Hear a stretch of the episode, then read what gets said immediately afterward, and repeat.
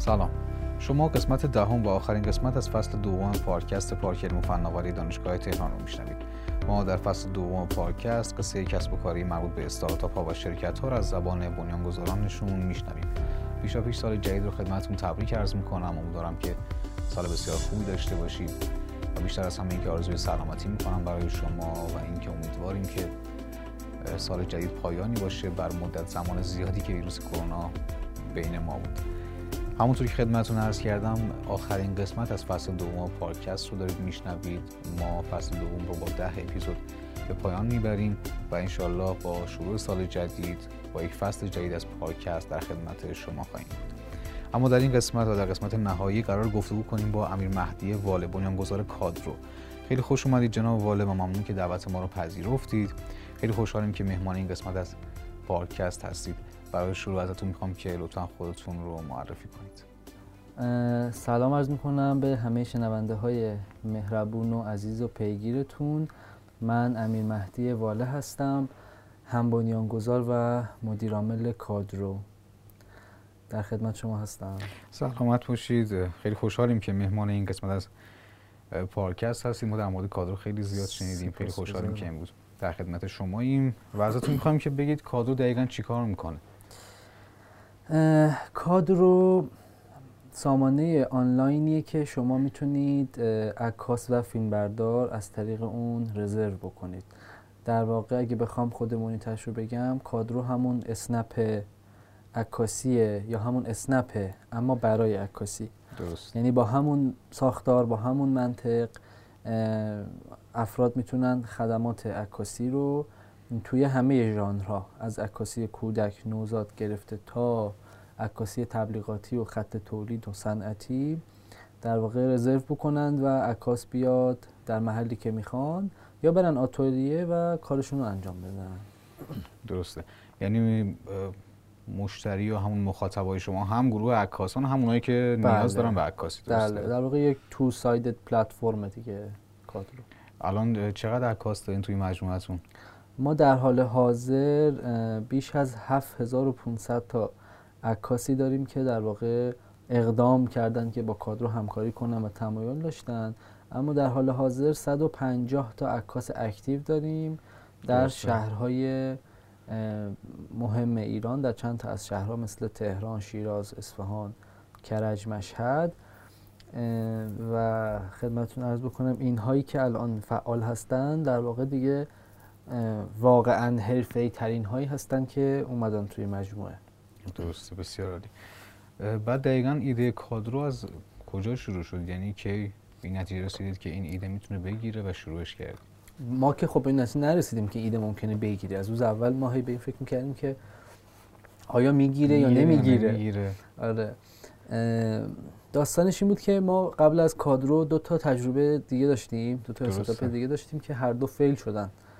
یکی به دلیل اینکه یه محصولی بود که هم تولیدش نیاز به زیرساخت های زیاد صنعتی داشت نیاز به قالب داشت و تکنولوژی برد و چاپ تراشه و اینها که اون زمان ما خیلی خوشحال بودیم که داریم این محصول رو می‌سازیم. وانگهی دلار گرون شد و تولیدش توی ایران به صرفه نبود. درسته. حتی وارد این فاز شدیم که سفارش چاپش رو به چین بدیم. همون زمانا حدودا سال 95 اینها نسخه چینی اون محصولی که ما دنبالش بودیم مثلا وارد بازار ایران شد تو حوزه IoT بود یه دستگاهی بود که شما داخل. گلدان میذاشتین بهتون از طریق notification اعلام می‌کرد که کی باید گل رو آب داد و استفاده. صنعتی هم می‌شد ازش کرد ما اون پروژه رو ادامه ندادیم و به علت اینکه دیدیم اصلا از لحاظ قیمتی محصول پرسودی نخواهد بود اما در اون بین خیلی نیاز به تولید محتوا هم برای تبلیغات هم برای فروش برای ارائه به سرمایه گذار داشتیم. درست. و هزینه های عکاسی و بعضا فیلمبرداری که میگشتیم یعنی بین دوستان و آشنایان و حتی توی شبکه اجتماعی خیلی بالا بود و. خیلی متغیر بود و ما نمی‌دونستیم چیکار کنیم. تجربه استارتاپ بعدیمون یه تو حوزه در واقع رستوران و سفارش غذا بود. از داخل مجموعه های رستورانی. که مال سال 96 تقریبا این تجربه. ما نه ماه ده ماه روی این ایده کار کردیم. با خیلی مجموعه ها صحبت کردیم. یعنی من یادم ما پاشده می‌رفتیم پالادیوم. با تک تک رستورانی داخل پالادیوم صحبت کردیم. درست. و این اشکالی که ما داشتیم توی این استارتاپ این بود که ما خودمون فکر می‌کردیم خب خیلی ایده قشنگیه دیگه. خب میری تو کافه میشینی یا تو رستوران میشینی سفارش غذا تو با گوشیت میدی غذا میاد. و خب مشتری بیشتر میاری واسه اون رستوران و time مشتری رو save می‌کنی. آره معطل مثلا گارسون نشه یا تو صف صندوق و این هستش ولی این مزیتی که ما فکر می‌کردیم مزیت رقابتی استارتاپمونه اصلا مزیت رقابتی برای رستوراندار نبود و حتی عیب داشت براش. چرا که من به خوبی یادمه که یکی از پرفروشترین رستورانای پالادیوم برگشت من گفتش که آقای مهندس من در تایم شلوغی پالادیوم عمدن یکی از صندوقامو اصلا میبندم که جلوی اون یکی صندوقم صف شه صف شه که بقیه ببینن این شعبه صفه. و بعد اونجا من به این رسیدم که شاید اصلا در ایران و برای اون افراد برای اون قشر از جامعه که اون تفریح رو دارن انجام میدن واقعا time اصلا مطرح نیست. درست. اصلا تو صف بودن خودش یک بخشی از تفریحه یک entertainment ه و من دارم این entertainment رو با این ایده استارتاپی می‌گیرم ازشون.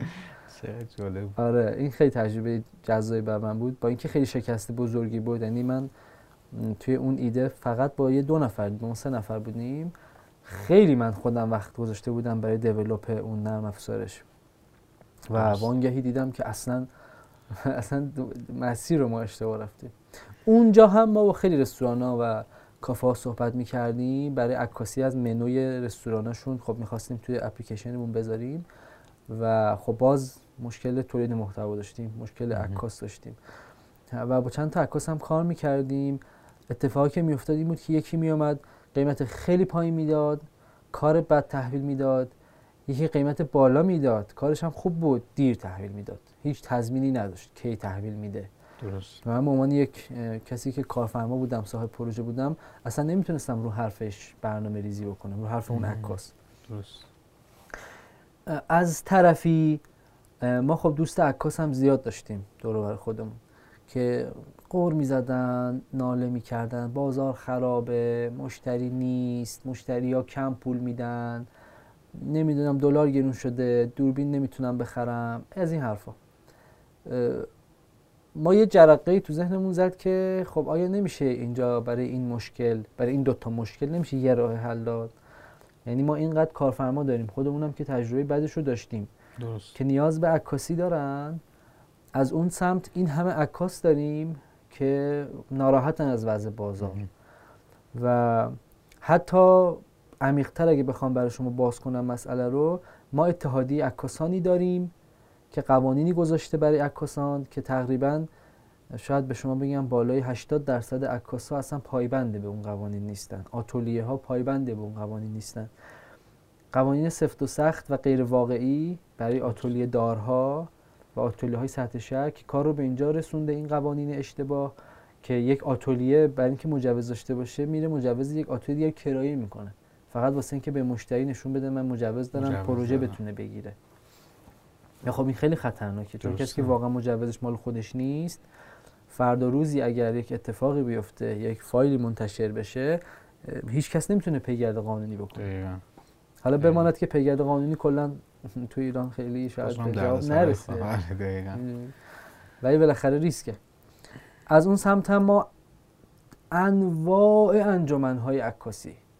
تو هر شهر تو هر استان که ادهی هنرمند با ذوق عکاسی دور هم جمع شدن انجمن تشکیل دادن و خب قدیمی ترها الان بیشتر حرف برای گفتن دارن تریبونای قوی تری دارن. انجمن عکاسان تبلیغاتی رو ما داشتیم سال 96 هفت که یک دفترچه قیم، تعرفه قیمت داده بود که برای مثال عکاسی از این بطری شیشه ای فریمی مثلا 170 هزار تومان هر عکسی. خب من به عنوان یک کسی که اونجا تو بازار بودم می‌دونستم که خیلی کسی نیست که بابت یک فریم عکس از بطری 170 تومن بتونه نه که بخواد یا نخواد اصلا بتونه هزینه کنه. اصلا براش صرفه اقتصادی داشته باشه. یا حتی بعضا تو بعضی محصولات بعضی از سوژه ها و کالاها شاید صرفه اقتصادی داره. اما مشتری دانش اینو نداره. که برای من میصرف این هزینه رو بکنم. و اون زمان اینطور بود که ما تحقیقات بازار کردیم دیدیم تقریبا هیچ کدوم از عکاسای حتی عضو انجمن عکاسان تبلیغاتی پایبند این دفترچه‌شون نیستن. دفترچه خود انجمنشون داده بود. و خب تو این وضعیت ما گفتیم خب چیکار میشه کرد؟ یعنی آیا میشه برای این مجموعه مشکلات یه راه حل خوب ارائه داد؟ تو اینترنت جستجو کردیم تو شبکه های مجازی گشتیم و خوردیم به یک استارتاپی که استرالیان امریکن بود به اسم اسنپر. و اونو بررسی کردیم دیدیم که اونها هم مشابه همین مشکل رو داشتن در استرالیا و ایدهشون رو تست کردن. یک تیم کارآفرینی در اونجا. سال 2016 و دیدن که توی تستای اولیهشون MVP شون جواب داده بود. و اون زمان که ما داشتیم فکر می‌کردیم به اینکه کادرو رو در واقع شروع کنیم یا نکنیم اصلا اسمشو چی بذاریم؟ بذاریم کادرو یه چیز دیگه. اونها از شتاب دهنده Y Combinator آمریکا پذیرش گرفتن برای اسکیل اون ایدهشون در آمریکا. و خب همونطور که خودتون می‌دونید مثلا ما که ایرانیم دوست داریم بتونیم استارتاپ رو ببریم تو منطقه منا اونه که تو استرالیا دوست دارن استارتاپشون ببرن تو آمریکا. یعنی یهو بازارشون رو چند ده برابر می‌کنه. تو اون شرایط ما اسنپر رو نمیگم کپی کردیم اما بالای 90 درصد ازش الگو گرفتیم. و از در واقع چرخ رو سعی کردیم اختراع نکنیم و تجاربی که اونا داشتن با تکنولوژی خیلی بالاتری که اونا از ما دارن همین الان هم دارن اون موقع هم داشتن اونو سعی کردیم بیایم پیاده سازی بکنیم. بومی سازی بکنیم و اسمشو بذاریم اسم بچه‌مون رو بذاریم کادرو. اسم کادرو دقیقا کجا میاد؟ کادرو ترجمه لاتین عبارت فریمه فریم یعنی عکس. درست. به لاتین میشه کادرو, کادرو. بله. تو فارسی هم خب میشه مثلا کادر ببند دیگه. من احساس می‌کردم همینه مثلا این کادر در مورد آره، کادر آره.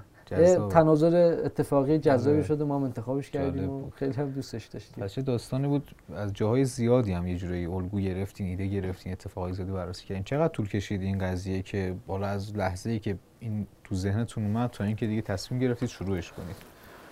حدودا 5 تا 6 ماه طول کشید. 5 6 ماه.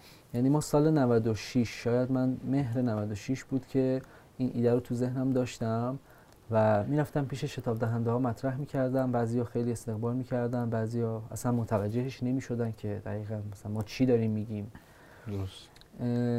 ولی اتفاقی که افتاده بود این بود که اون ایده اسنپر که در استرالیا و الان آمریکا و الان چند تا کشور دیگه هم داره کار می‌کنه این بود که دیگه قیمت های عکاسی فریمی نبود. شاتی نبود. و این یک پیچیدگی خیلی بزرگی رو حل می‌کرد و شاید عمده دلیلی که ما اصلا رفتیم سراغ این بازار عکاسی و کادرو همین بود که مزیت اصلی یک بیزینس ای کامرس که اگه بگیم کادرو ای کامرسه خب. الان این نیست که من صرفا یه پلتفرم بزنم عکاسا ثبت نام کنن مشتری هم بیاد از تو پلتفرم بگرده پیدا کنه به خاطر قیمت تفاهم کنه قیمت های ساعتی و با ساعت های معین قیمت معین. یعنی هم اون کسی که داره سرویس میده تو کادرو می‌دونه که بابت هر سه ساعت چقدر دریافتی داره. همون مشتری می‌دونه که همه این عکاس های متنوع که البته همشون سطح حرفه‌ای دارن همه با یه قیمت کار می‌کنن. دیگه این مشکل رو از بازار حل می‌کنه این موضوع. که من نمی‌تونم بفهمم اون عکاسی که فریمی 100 تومن قیمت میده با اون که فریم 50 تومن قیمت میده واقعا کدومشون راست میگن؟ کدومشون واقعا کارشون درسته؟ 50 تومن میصرف ریسک کنم یا نه؟ این این چالش تو ذهن مشتریه. وقتی این چالش تو ذهن مشتریه خودتون از من بهتر می‌دونید. باعث میشه که چی؟ از هیچ کدومشون نخره. دقیقاً. می‌دونید چی شو وقتی نمی‌تونه انتخاب کنه از هیچ نمی‌خره. درست. وقتی از هیچ نخره میره با گوشیش عکاسی می‌کنه یا کلا عکاسی نمی‌کنه. اونم بیزینسش آسیب می‌بینه. از طرفی بازار عکاسی هی کوچیک و کوچیکتر میشه. هی عکاسا مشتریاشون کمتر میشه هی قشر عکاس و فیلمبردار هی کمتر میشن. حالا من مثالی که برای شما دارم تو حوزه عکاسی تبلیغاتی بود ولی بازار عکاسی عقد و عروسی و عکاسی های تولد و دور همیا و مراسم تو ایران خیلی بزرگه. خیلی بزرگه. و این بود که در واقع ما کادر رو با این مزیت رقابتی و با این نیت که قیمت گذاری ساعتی داره. به قیمت گذاری ساعتی قرار بخش زیادی از افراد رو توی این کشور خوشحال کنه. خوشحال. و قابل لمس هم از خیلی برای قابل. لمسه. من سه ساعت وقت اون عکاس رو در واقع انگار دارم اجاره می‌کنم. یا اون وقت اون عکاس رو دارم خریداری می‌کنم. با قیمت خوب که هم برای من میصرفه. هم برای اون عکاس میصرفد. چرا؟ چون اون عکاس پروژه های متنوع تر و بیشتری رو در ماه انجام خواهد. داد. حالا ما یه سری پروتکلان برای عکاسا گذاشتیم و برای مشتری که کار راحت باشه. برای مثال ما تو سرویس پایمون اصلا روتوش عکس نداریم. چون روتوش عکس یه سرویس زمان بره درست. از عکاس انرژی می‌بره چشم عکاس رو خسته می‌کنه بعد ساعتها بشینه پای مانیتور. مثلا این خال رو صورت منو برداره. زمان می‌بره. ولی ما تو سرویس AI مون اصلاح نور و رنگ داریم که با استفاده از تکنولوژی راحت عکاس می‌تونه 200 تا 300 تا عکس رو با هم edit کنه ارسال کنه. نورش رو تنظیم بکنه. درست. که در واقع جواب داد. ما این ایده رو تست کردیم و اتفاقای جالبی همون اوایلش میافتاد برامون. چطوری مثلا؟ ما اون زمان تلگرام هنوز فیلتر نشده بود. من به خوبی یا- یادمه که ما سه تا 50 هزار تومن به سه تا کانال تلگرامی دادیم که تبلیغ ما رو بکنن. بعد تبلیغ رو دادیم و نسخه MVP مون هم بالا بود. نشسته بودیم تو دفتر که ببینیم خب چی میشه الان. گفتیم احتمالا یه عکاسی خبری یه عکاسی پورتری مثلا عکاسی تبلیغاتی چیزی سفارش میاد دیگه. درست اولین پروژه‌ای که اومد عکاسی بارداری بود. جدی و برای من خیلی جذاب بود که. خیلی برای من جذاب بود که یه خانومی با همسرشون که در واقع در دوران بارداری ماه هفتم هشتم دوران بارداریشون بود به یک ایده به یک برند کاملا ناشناخته اعتماد کردن. اون زمان 350 هزار تومان پکیج 4 ساعته داشتیم ما. خریداری کردن و یکی از عکاسان خانم ما رفتن منزل ایشون عکاسی کردن. بعد ما فیدبک گرفتیم مشتری خیلی راضی بود هم از قیمتی که داده هم از سرویسی که گرفته. و جالبترش این که سه ماه بعد ایشون عکاسی نوزادم از ما گرفتن. چقدر جالب خب و برای منی که خیلی نگران این بودم که آیا فرهنگ ایرانی میپذیره یک عکاس غریبه؟ حالا بعضا آقا بعضا خانوم. بیاد تو منزل من برای من عکاسی کنه. و بعد من دیدم که وقتی پای قیمت مطرحه اصلا خیلی میپذیرن. نه تنها مشکلی نیست بلکه بعد به همدیگه پیشنهادم میدن چون قیمت خیلی مهمه. یک آتولیه می‌خواست شاید اون خانوم بره مثلا به حداقل یک کنیم میلیون تومن هزینه می‌کرد. اما با 300 تومن تونسته بود عکسی که دوست داره رو بگیره اون لحظاتش رو ثبت کنه. درست. بسیار عالی. بعد کاری که ش... کادرو که شروع کردید با چند نفر؟ با دوستان بودید خودتون تنها بودید چطوری پیش رفت؟ این یه تجربه خیلی جذابیه که من به دوستان دیگه میگم. ما سه بار تقریبا تیممون تو کادرو عوض شد. و من خیلی اذیت شدم سر این داستان و این یه اشتباه بود توسط من. چرا؟ چون من انقدر عجله داشتم این ایده رو تست کنم که فکر نمی کردم این اعضایی که دارم انتخاب می کنم برای استارتاپ هم آیا مناسب استارتاپ هستن یا نه. ما تیم اولی که تشکیل دادیم خب من عکاس نیستم خودم. من کار عکاسی نکردم. من آیتی خوندم. من تخصصم الان بیزینس دیولپمنته. و نیاز داشتم اون زمان که کوفاندر هم حتما نگاه عکاسی و تخصص عکاسی داشته باشن. تیم اولی که ما در واقع تشکیل دادیم من بودم و دو عکاس از دوستانم. و دوستانی که خیلی به من نزدیک نبودن. نه دوره دانشگاه ما با هم بودیم نه قبلا جای همکار بودیم. اتفاقی که افتاد این که خب اول استارتاپ سخته دیگه. درآمدی. وجود نداره و شما باید بیش از یک کارمند عادی کار کنی. بعد از سه ماه تا چهار ماه هر دو دوست من نتونستن ادامه بدن. یعنی هم به خاطر مالی و هم که نمی‌تونستن زمان بذارن. و این که نمی‌تونستن زمان بذارن باعث می‌شد شتاب دهنده ها ما رو نپذیرن. چون شتاب دهنده هم. میگفتش که باید اعضاتون full time باشه.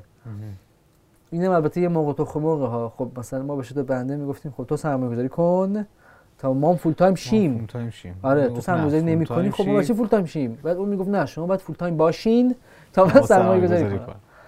و این مرغ و تخم مرغ دیگه تهش من نتونستم اون زمان از سمت شتاب دهنده حل کنم. گفتم OK پس ما باید بالاخره اول تیمی باشیم که هممون full time یم تا یکی اعتماد کنه به ما. تیم اول در واقع منحل شد و علی موند حوزش. یعنی من موندم و یکی دو تا محصول آنلاین یه در واقع ثبت نام عکاسا و یه جا رزرو عکاس که خب خیلی نسخه مبتدی بود. و تو اون وضعیت من رفتم سراغ تشکیل یک تیم دیگه ای تا اون زمان ما مثلا 10 تا 15 تا عکاس اکتیو داشتیم شاید مثلا حدود 700 800 نفرم ثبت نام کرد. خیلی با رشد خیلی بالایی عکاسا اومدن تو کادر رو ابتدای کار ما. ولی خب ما زیر دو, دو درصدشون رو تایید می‌کنیم معمولا. خیلی سخت ما تایید می‌کنیم این عکاس اون زمان من از دوستانی که عکاس بودن و کم کم باهاشون رفیق شده بودم به یکی دو نفرشون پیشنهاد دادم که بیاین کوفاندر شیم ادامه بدیم کار از همونایی که عکاس بودن. عکاس بود. یه تیم دو نفره دیگه ای موقتا تشکیل دادیم. دو سه ماه کار کردیم پیش شتاب دهنده رفتیم با اون شتاب دهنده متاسفانه به جواب نرسیدیم و یه دیل خیلی غیر منصفانه جلوی ما گذاشته بودن. بعد از اون دوباره اون تیم من منحل شد و اون دوست من که الان جزو نزدیکترین و صمیمیترین دوستان من هست ایشون هم گفت من نمی‌تونم بیام. و من اون زمان خیلی بریده بودم. یعنی بعد از دو بار تیم من اصلا داشت این باور بر من فائق می‌شد که آقا تو اصلا شاید نمی‌تونی تیمداری کنی. شاید من اصلا آدمی هم که مشکل دارم در ارتباط برقرار کردن با افراد. درست. و خب خیلی آسیب دیدم اون زمان از لحاظ انگیزشی و روحی. اما دوباره بعد یه سوال کادرو تو همین مراحل داشت کار خودش رو می‌رفت؟ یعنی مشتری داشت؟ خیلی کم. خیلی کم. یعنی ما اون زمان ماهی کلا سی تا شاید پروژه عکاسی انجام می‌دادیم. یعنی مثلا روزی میانگین یکی. خیلی کم. و اون زمان که خب تیم نداشتیم مجدد من رفتم پیش چند تا از دوستان گفتم بچه من نیاز به کوفاندر دارم برای من آدم معرفی بکنین. چند نفر اومدن مصاحبه کردیم. بعد آقای حسینی نسب محمد مدنی حسین نسب اومدن به تیم ما اضافه شدن. بعد از اون ما با هم کار رو پیش بردیم. اون زمان تونستیم یه پولی از جیب بذاریم. کمی کادرو رو توسعه بدیم. یه مدیر marketing آوردیم با اون مدیر marketing حدود 5 تا 6 ماه کار کردیم. اون زمان شتاب دهنده دیمونت به ما پیشنهاد سرمایه گذاری داد و در کنار چند تا شتاب دهنده و ویسی دیگه که ما پیشنهاد دیموند رو پذیرفتیم. با دیموند پیش رفتیم.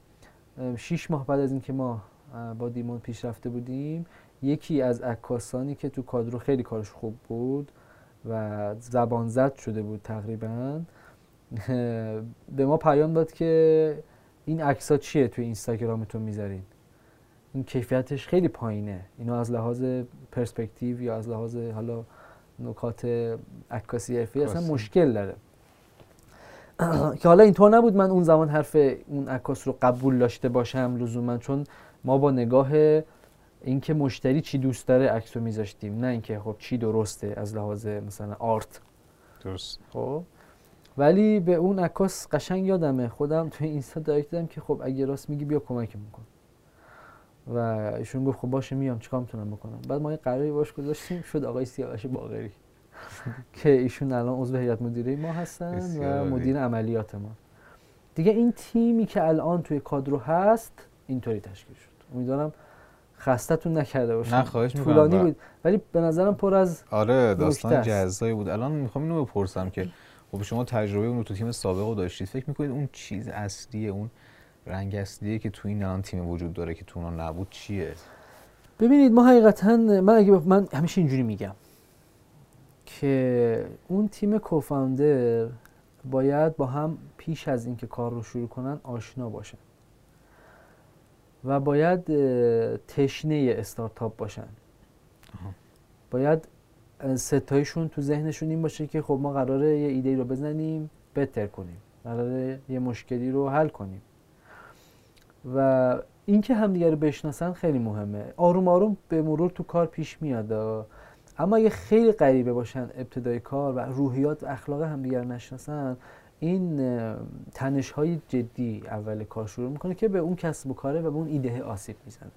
درست. یعنی خودتون می‌دونید بخش درصد بیشتری از علت شکست استارتاپ ها در جهان تیمن. دقیقا به خاطر همین می‌خواستم اینو بدونم. دقیقاً، تیمه. مشکلات اصلی تیم سازیه ما شاید حدود یک سال یک سال یک سال نیم اولمون درگیر تیم سازی بودیم. یعنی من درگیر تیم سازی بودم. نمی‌تونستم یه تیم خوب پیدا کنم. می‌دونستم هست ولی نمی‌دونستم خب چجوری چطوری کنم. آره.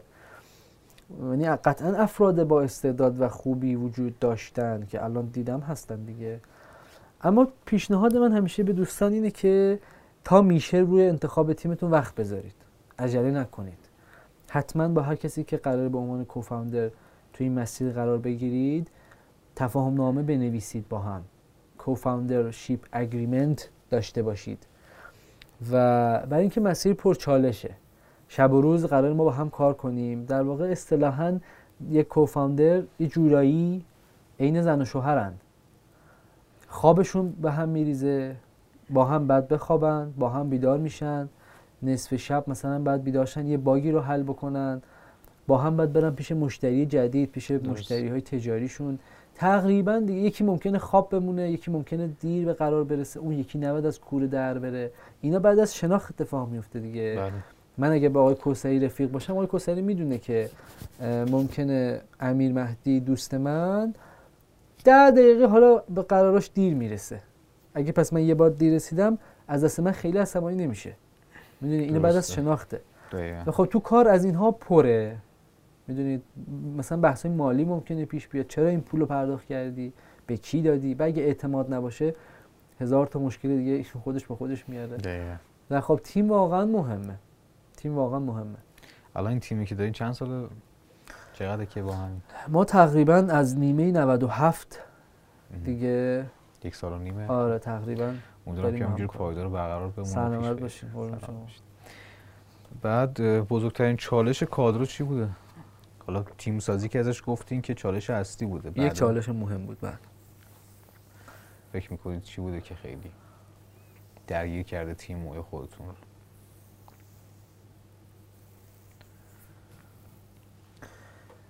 می‌دونید این سوالی مقدار برای من الان دیگه نمی مثلا یه خورده شاید مبهمه. چون خب ما چالش داشتیم یکی پس از دیگری چالش ها رو رد, رد کردیم. اما شما اگه شاید بشینید پای درد دل یک کارآفرین از توش می‌تونید راحت چالش در بیارید. ما دغدغه این که عکس های مردم عکس های خصوصی فضای خصوصی مردم جایی منتشر نشه. این دغدغمون بوده. چالش شاید به این معنی باشه که اتفاق افتاده آخه. برای همین من بهش نمیگم چالش.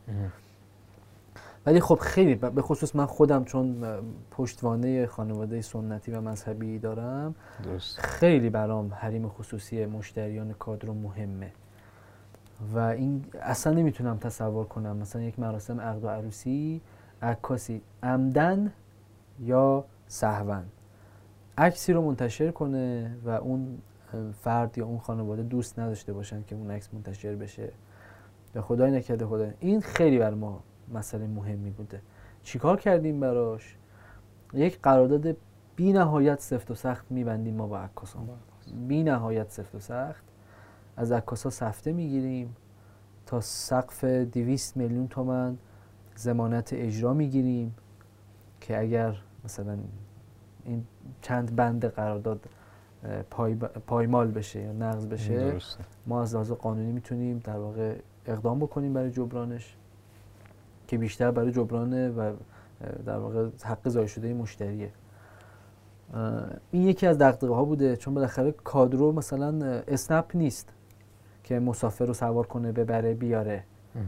ما عکاسمون میره خونه مردم. درست. عکس مردم رو می‌گیره می‌بره edit می‌کنه آنلاین تحویل میده. و خب این خیلی مهمه حریم خصوصی الان. خیلی می‌دونی؟ موضوع مهمه. میمونه اون عکس داره میمونه. که ما در راستای این قانون گذاشتیم. عکاسا بعد از سی روز هر پروژه رو از گوشیش از توی دوربینشون پاک کنن.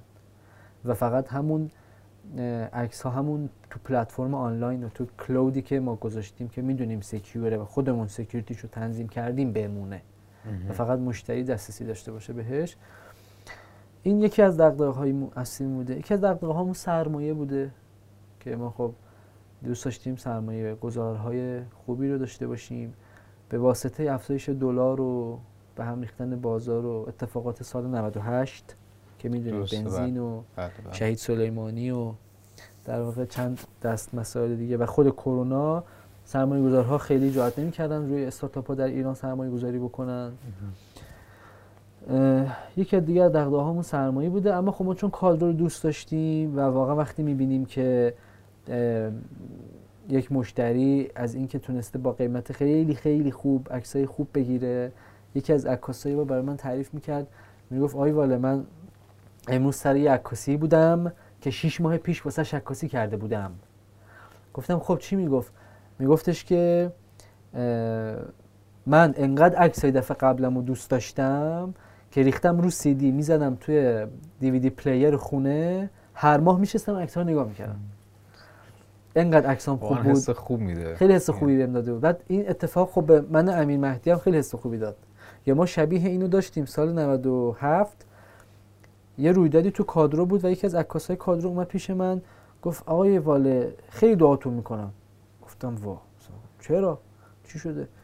گفتش که اگر این چند ماه اخیر این درآمد ثابت که من از کادو داشتم نبود من هیچ وقت نمی‌تونستم ازدواج کنم. و من از اینکه می‌دونستم تو کادو دارم ماهی 4 تا 5 تا در میارم با اون پشتوانه رفتم ازدواج کردم. می‌دونی چی می‌خوام؟ و اون عکاس انقدر پیشرفت کرد الان دیگه تو کادرو نیستا؟ الان خودش آتلیه زده خودش خودش پروژه های آنچنانی داره مشتری آنچنانی. و خب اون لحظه یه حس خیلی خوبی به من داد که اوکی حالا شاید سرمایه گذار نشد یا شاید کمی سخته ولی یک ولی فرد داره. خوشحاله. اینایی که دارید میگید به من حس خوب میده چه برسه به شما آره من خودم مثلا شاید این پالس بعد از یک سال و نیم دویدن و خس... زحمت و اینها یهو این عکاس به من اینو گفت. و من بعد از اون به این تو ذهنم افتاد که بریم خاطرات عکاسا رو و مشتری ها رو در بیاریم. شاید خیلی اتفاقات قشنگی اون تو باشه. درست چی می‌خوام بگم؟ خیلی جذاب. کرونا چی؟ کرونا چی کرد؟ تهدید شد واسه شما فرصت شد. فکر کنم تاثیر گذاشت دیگه چون که عکاسا بود می‌رفتن حضوری و مردم حالا بالاخره اون. اوایل ترس داشتن. دقیقا. ببینید کرونا تاثیر منفی داشت دو سه ماه اول اما نه به خاطر عکاسی. به خاطر ترس عمومی که تو جامعه با خودش اوورد یعنی پارسال این موقع ها تقریبا آدما دیگه بیرون نمی‌رفتن. درست. خودشون به صورت ارادی هیچکی بیرون نمی‌رفت. تا آخر فروردین. از اوایل اردی بهشت باز مردمی خورد ترسشون ریخت و بیرون رفتن و اینها. توی اون مدت ما کلا کادر رو تقریبا تعطیل کردیم. هم به خاطر امنیت عکاسامون امنیت جهانیشون هم امنیت مشتری ها یعنی ما تقریبا یک ماه یک ماه و نیم سال 98 تا 99 این اوایل فروردین تا آخر فروردین کلا تعطیل کردیم. اما بعدش اتفاقی افتاد که ما در اردیبهشت 99 رکورد تعداد فروش پروژمون رو در کل تاریخ کادرو زدیم. و این رکوردی که ما زدیم ماهانه با سی درصد افزایش هی می‌رفت بالا. حالا چرا اینطوری شد؟ من چند تحلیل دارم براش. یکی به خاطر اینکه خب خیلی کسب و کارهای آفلاین دیگه نمی‌تونستن آفلاین بفروشن. حالا مجبور بودن page اینستاگرام راه بندازن وبسایت راه بندازن. اونایی که حالا بیشتر تو فاز آیتی و در واقع تجارت الکترونیک بودن خب به سمت وبسایت و شاید کارهای سئو و تبلیغات آنلاین هم حرکت می‌کردن. خب این یعنی چی؟ یعنی ما نیاز به عکسای بیشتر. داریم. از سمت دیگری خب افراد دیگه خیلی از تفریحات گذشته رو نمی‌تونستن انجام بدن. اما عکاسی تولد عکاسی فضای باز خودش یه تفریح کم خطره. درست چون عکاس هم دیگه دوره از من. بله. عکاس حداقل باید سه متر چهار متر فاصله داشته باشه. خب پس چه تفریح امنتری از این. و ما سوار کردیم و ما سعی کردیم سوار این دوتا موج بشیم. و ازش تا میشه بهره ببریم که خدا رو شکر بهره هم بردیم و شهریور ماه مجموعه تیهو روی ما سرمایه گذاری کردن. تا الان که من در خدمت شما هستم. خیلی هم عالی. واقعا از صحبت کردم با شما لذت می‌بریم. بحثا خیلی جذاب. نظر لطفتون. قربونتون برم. اما خب حالا این کل مسیری اومده الان یک سال و نیم این تیم داره کار می‌کنه با اون تجربه که از استارتاپ های قبلی داشتید. الان خیلی ها هستن شاید یه قدم عقبتر از شما باشن شاید چند قدم عقبتر از شما باشن. فکر می‌کنید اون چیزی که حالا به عنوان دستاورد که البته خیلی زیاده قطعا و یه چیزی که فکر می‌کنید می‌تونه کمک کنه به اونایی که می‌خوان کسب و کار شروع کنن یا شاید انگیزه بخش باشه براشون اونا چی فکر می‌کنید؟ هیچ کس نمی‌تونه به ما کمک کنه. هیچ کس. فقط خودمون. فقط خودمون باید بخوایم. و, اون و تا خودمون نخوایم نمیشه. تا زمانی که من امیر مهدی برای حل مشکلات مالی کادرو و مشکلات سرمایه گذاری هی پیش سراغ آدم های مختلف می‌رفتم حل نمی‌شد. تا اینکه نشستم خودم فکر کردم خودم انرژی گذاشتم از خودم مایه گذاشتم و حل شد. فهمیدم باید چی کار کنم به نظر من افرادی که چند چند پله عقب ترند یا کسایی که جلوترن هم به ما خواهند گفت. یعنی همین هم خواهند گفت که خودتونید. اعتماد به نفس باور به اون ایده باور به اون کاری که داریم انجام میدیم اون واقعا درست می‌کنه مسائل من تا زمانی که به کارم و ایدم باور نداشته باشم نمی‌تونم بفروشمش. نمی‌تونم نه به مشتری بفروشمش نه به عکاس نه به سرمایه گذار نه حتی به دوستام. یعنی من برای اینکه بتونم یه تیم تشکیل بدم بعد ایدهمو بتونم به یک فردی بفروشم که بیا تو این ایده با من کار کن دیگه. خودش چه چیزه. تا باور نداشته باشم من اون ایده رو نمی‌تونم. و قرار نیست واقعا هیچ کس به من یا تو کمک کنه. هیچ کس کمک نمی‌کنه. از اون ور تا بشه سنگ میندازن تا بشه سنگ میندازن. که نشه. که نشه که اتفاق نیفته که تو پیشرفت نکنی حالا یا عمدن یا سهوند ولی به نظر من اینطوریه که من خودم شخصا هر وقت عزممو جذب کردم یه پله تونستم برم جلو. تا زمانی که نشستم و نگاه کردم و حرف زدم هیچ کاری از پیش نرفت. می‌دونی چی میگم؟ آره درست و تو این مسیر فکر می‌کنید حالا باز تنها کسی که خیلی کمک کرد بهتون حالا اگرم کمکی بود چه کسی بود؟ کمک بوده. چه معنویه فکر می‌کنم آره نه کمک بوده. بله کمک بوده. خیلی دوستان زیادی به ما تو کادرو کمک کردن. اما این کمکی از جنس اون حرف قبلی نیست. اون چیزی که شما گفتید بحث یه اتفاق بزرگه دیگه. وقتی می‌خوای اتفاق آره. بزرگه رو رقم بزنی آدم باید خودش دقیقا سرمایه گذاری کنه. خدمتتون عرض بکنم که خیلی به ما تو کادرو کمک کردن و ما رو یه پله هل دادن جلو. توی بحث خیلی افراد زیادی تو بحث marketing به ما مشاوره هایی دادن تو بحث سرمایه گذاری و جذب سرمایه. خود شتاب دهنده دیموند در واقع مشاوره های شخصی زیادی به من دادن که خیلی کمک کننده بود. دوستایی داشتیم ما توی مجموعه عکاسا که می اومدن خیلی صادقانه یه سری فیدبک ها رو در مورد قیمت گذاری در مورد تجربهشون با مشتری با ما در میون میذاشتن که در واقع اینها خب خیلی کمک های خوبی بود واقعا. ولی شاید بزرگترینش خود دیموند بود به واسطه اینکه یک با یک نگاه سیلیکون ولی به کادر و به استارتاپاش نگاه می‌کنه و پیش میره و برخورد می‌کنه. یعنی دیموند ابدا تو کار ما دخالت نمی‌کرد. ولی ریکامندیشن می‌داد. ولی هر وقت ما می‌رفتیم سراغش خوب برامون وقت میذاشت. ولی دخالت نمی‌کرد چرا این هزینه رو کردی؟ چرا رفتی اونجا؟ خب این خیلی اعتماد به نفس میده. این اجازه خطا میده. وقتی به ما اجازه خطا میدن ما یاد می‌گیریم. خودمونم یاد می‌گیریم. اینا به نظرم خیلی نکات مهمی بود. بسیار عالی. لذت بردیم واقعا صحبت کردم با شما. شما. همینطور. قربونتون برم.